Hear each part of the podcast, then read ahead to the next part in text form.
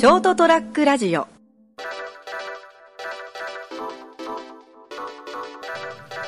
えー、もう5月も後半ですね。はい。5月21日、エピソード249。えー本日は収録しているのは、実はまだ4月の22日、21日、ちょうど一月後の放送になります。えー世の中がどうなっているのか、本当に、えー予測も立てようがないし、見通しもよくわからないです。そんな中、えーこれをね、編集している私、どんな気持ちで、どんな思いで編集しているのかわからないです。そして、聞いている皆さんもですね、どんな状況かわからないとは思います。あ、わからないんですよ、私。だけど、とりあえずお届けしますのは、成田屋デリリウム。よろしく、えーお届けするのは私、成田と、えー、と本日はですね遠隔地から参加の三池でございます。まあ、ディスタンスは取ってますけどね。はい。これあの、200 4月30日のエピソード246から、5月21日のエピソード249まで通しで撮ってるから。もう今笑ってますけどね、わかんないですけど。りってやつですね。そうですね。大体、まあ大体こんな感じですね。でやってきたんで、もしかするとこれが最後のね、直撮りといいますか、こう対面してとあの収録する内容かもしれませんけれども、よろしくお願いします。まあ、あえてここ、はいね今日の4本撮りすべてに1回も触れなかったんですけどね、はいまあ、非常に残念な結果としてですねあの志村けんさんがお亡くなりになって別に、まあ、志村けんが死んだから残念というわけじゃないんですけども、はい誰が死んでも、まあ、命が失われたことに変わりはないんですけど、はい。やっぱりこう今回の騒動騒動というかまだ終わってないんですけどね、まあこの大きなね、うん、中でいろんな方がねあの、うんもっとしと直接知り合いを亡くされた方はもうこれは非じゃないんでしょうけど、はい。まあ、そうじゃない人からすると一番僕にとっては大きなこうショックだったんですよね今、あの、現時点で現時点でね。うん。あの、まあ、ドリフとかですねああいうので見てきたのももちろんあるんですけど、はい。ちょっとこう全く話が違うんですけどね、はい。とあるこうアメリカのあの連続刑事ドラマの中でですねはい。日本人役で誘拐されるっていうその話の時にですね、うん。全然本人じゃないんですけども、うんその日本人の名前がケン・シムラっていうね名前だったんですよはいはい。まあまあ、日本を代表するコメディアンとしてね。はい。まああのなぜその名前がチョイスされたんかなと当時高校生だった僕らはですね、はいちょっとこう軽く10分ぐらい笑い話をネタにしてたんですけども、うん。まあ、世界的にそうすると有名な人だったのかなと今にして思います、アジア圏ではね、うんすごい有名だっていうことで。僕はあの、正直言うと、そのドリフとかも見てたし、そういう年代なんですけど、正直言うとそこまで思い入れないんですよね。まあどうんそうですねドリフターズ、まあ、8時台全集合とか見てたんですけどもうん。あのていうかな今のお笑いとは全く違うお笑いだったんですけども。うーん、なんか、うん、はい。個人的には好きなタレントさんでありコメディアンであって、ああ、うん。僕そうでもないんですよね。あそうなんです正ね直言うと。まあそのなんだろうこううーんなんかあんまり思い入れがないんですよね、そのバカ殿もそこまで好きではなかったし、その大丈夫だとかが流行った時期も、て僕テレビ自体はそんな本当見なかったんで、あのある年あるとある年代から。トンネルズとかもそうなんですけど全然好きじゃないんです、まあ。全然こう思い入れがないんですよね。お笑いに関してはその思考があるからですね。まあまあそうそうなんですよ。その人その人であるんでしそうょうけど。そうそうそうだから例えばこうお笑いとかも含めてそんなに好きだった時代が多くないんですよ、ダウンタウンがすごいこう伸びてきた時にすごい一時期すごい好きでである程度まで好きだったんですけど、えっと、10年ぐらい前ぐらいかな。もうダウンタウンに関してもうすごい冷めて、もうあんな好きだったのにと思って。いや本当に。でもう今こんな残念なのかと思ってるぐらいなんでこんなにこうあのー好きじゃなくなったんだろうっていうぐらいなんですよね。だからこうだから志村けんさんもその同世代っていうかそのの人たちがすごいこうねショック、まあ、あなたも含めてねあの残念だって言うけど、まあ、もちろんし亡くなられたのはすごい残念ですけどあのそんなにないんですよね、正直言うと、それはもう人それぞれだからね。まあ人そうそうそうそうそう。んそれはいいと思うんですよね、ただあの僕からからするとそのなんていうんかな。置物がなくなったような常にあるものが。で実際その最近テレビで見る機会そのものもそんな多くまあまあね。はなかったし、うん。特番とかのバカ殿とかですね、うん。アイドルの特番とかで見る。実際その特番そのものを見なくなってたんですよほとんど、え。まあ、仕事もあったし、うん。昔ほどその、ね、志村けんのお笑いに対してすごく大爆笑できるような状況で、もう感覚もそうでなくなってまあまあね。そういうのあって見なかったんですけどやっぱりこうだから思い出すのはさ4 30年ぐらい前のうん。現役で見てた頃の話ばっかりになるんですけどね。そうですね、まあ、うん。確かにこうドリフをまだドリフの裏でひょうきん族が始まったとか、でこうドリフを見てたでドリフがこうどんどんこうこうなんかこう元気がなくなってね、うん。番組はね。8時台がうん。あんまりこう8時台全員集合を見てた覚えもあるしなんかすごい笑ってた覚えもあるんですけど、それはもう小学校ぐらいの頃な頃じゃないですか。でその後こうひょうきん族は見てたよ、でもほらもうそれもほらなんなんだろう。あのそんなに夢中なんだろうね夢中になって見るほどでもなかったような気がするんだけど楽しかったと思うよ、楽しませてもらったと思う。でもそれぐらいからこう俺なんかこう割とこう本を読んだり漫画を読んだりする方が好きだったから、なんだまあそのあのなんていうのかな。中学生とか高校生になってこう格好つけて洋楽を聴くみたいなもんうんうんうんでその年代に合ったお笑いを楽しんでたっていうぐらいのレベルなんですけどね。でもやっぱり今時の芸人さんもそうだけど出ては消え出ては消える中で、うん。まあ、50年以上はいやってきてそうですね、まあおそらくその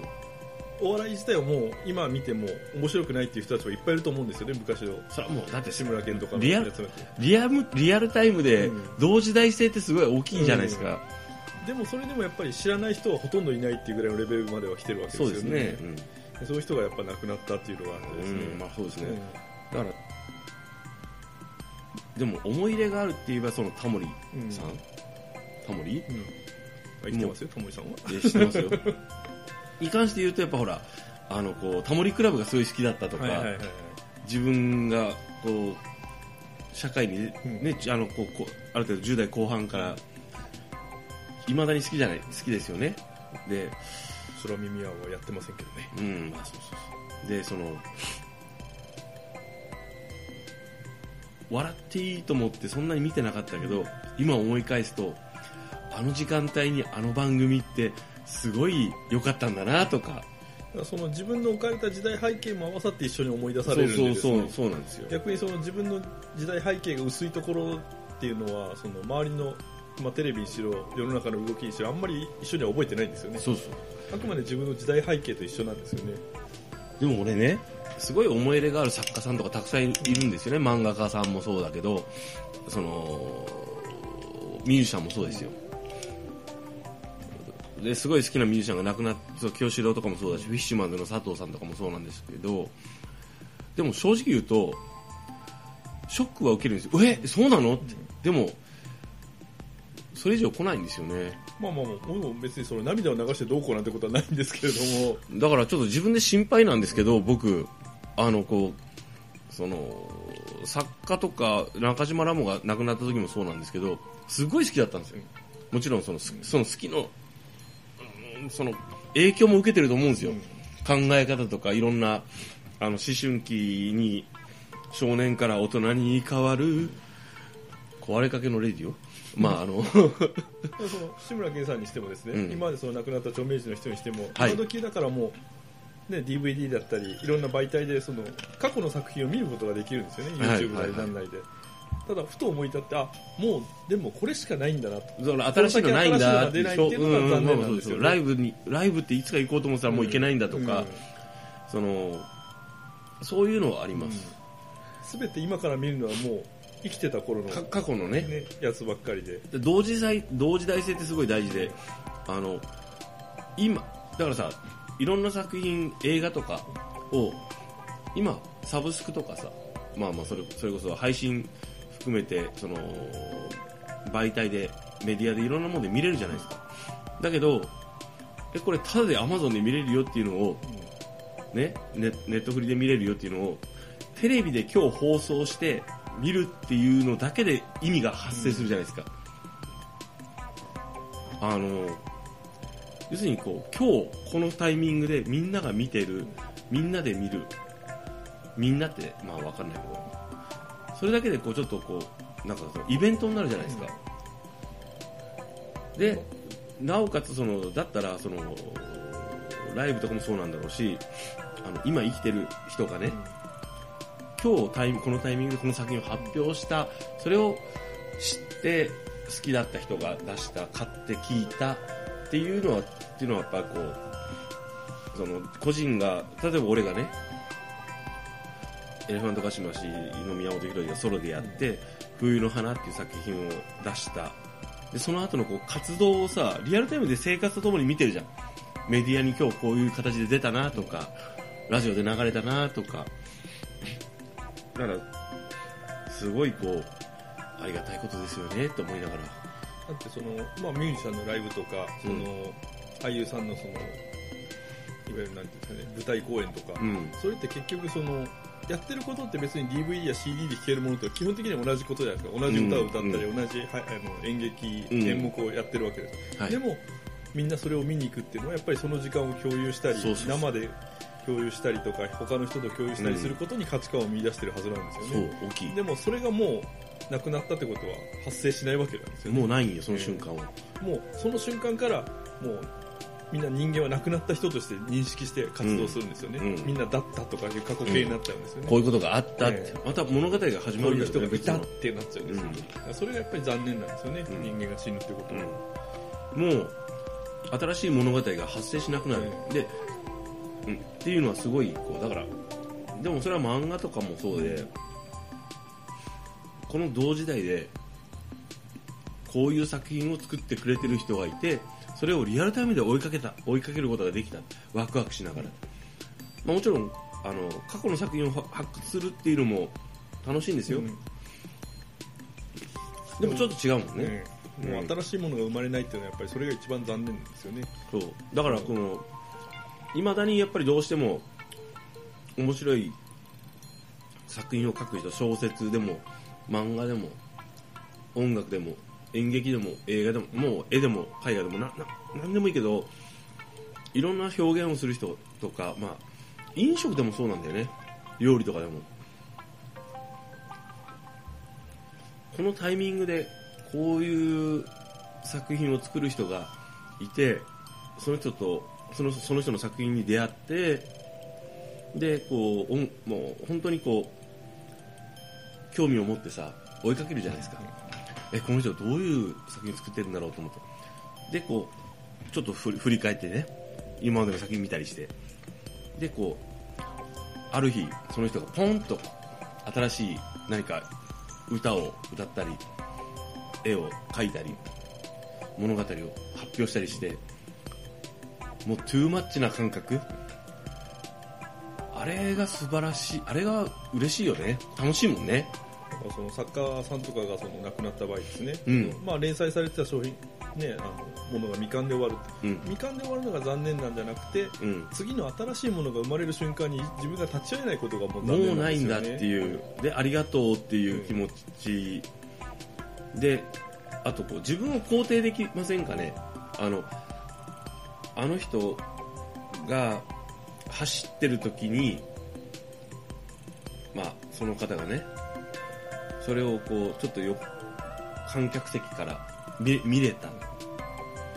で見届けることができた。でワクワクできた。でそれを発見した自分あの人のこう活動をなんかこう変に拗ねたりせずに見続けてよかったとか。あるじゃないですか。だからもしかしたら今回の人も志村けんさんも、うん。その例えばもう60代半ばぐらいの時点で、うん。私はもう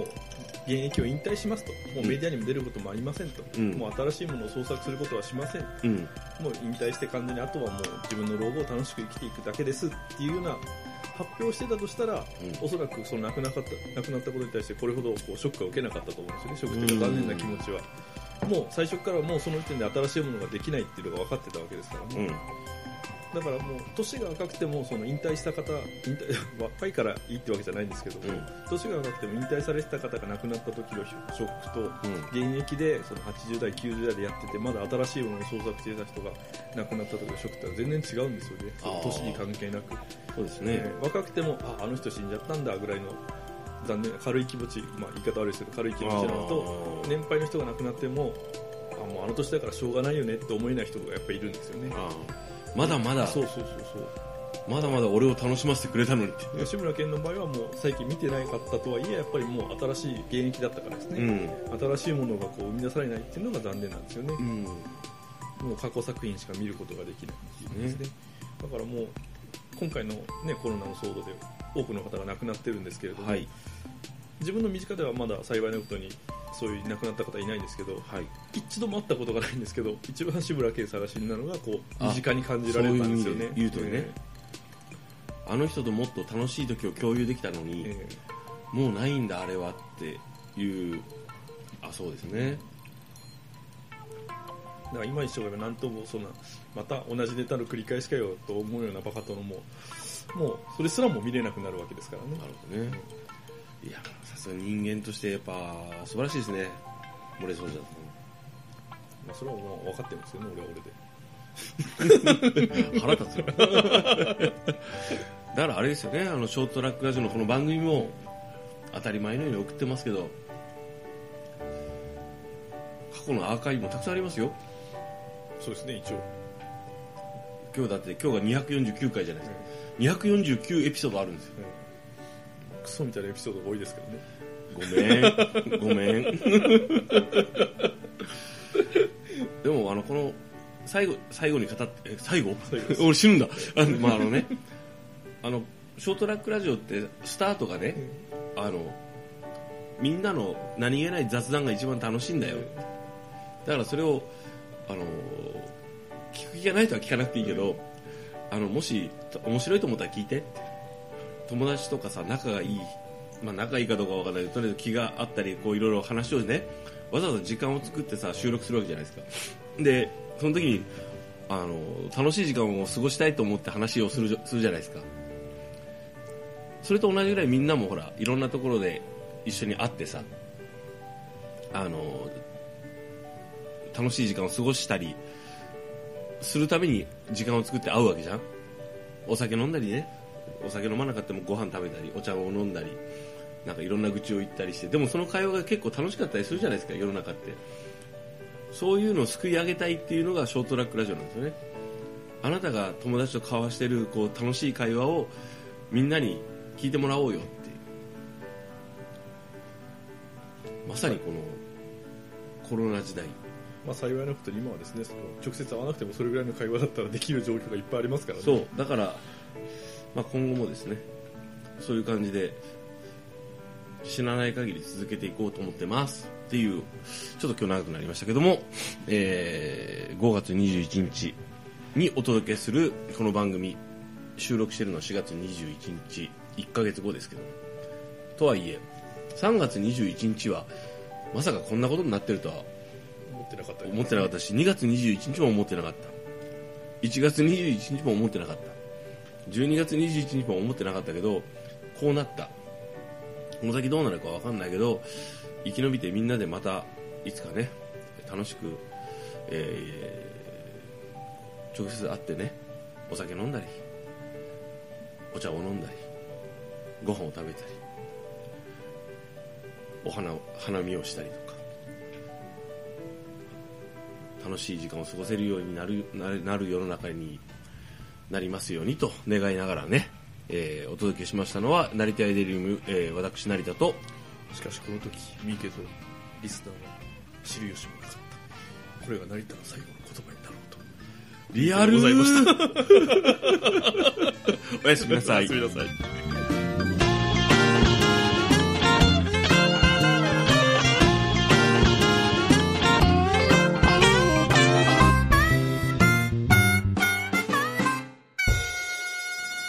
ST-radio.com ショートトラックラジオ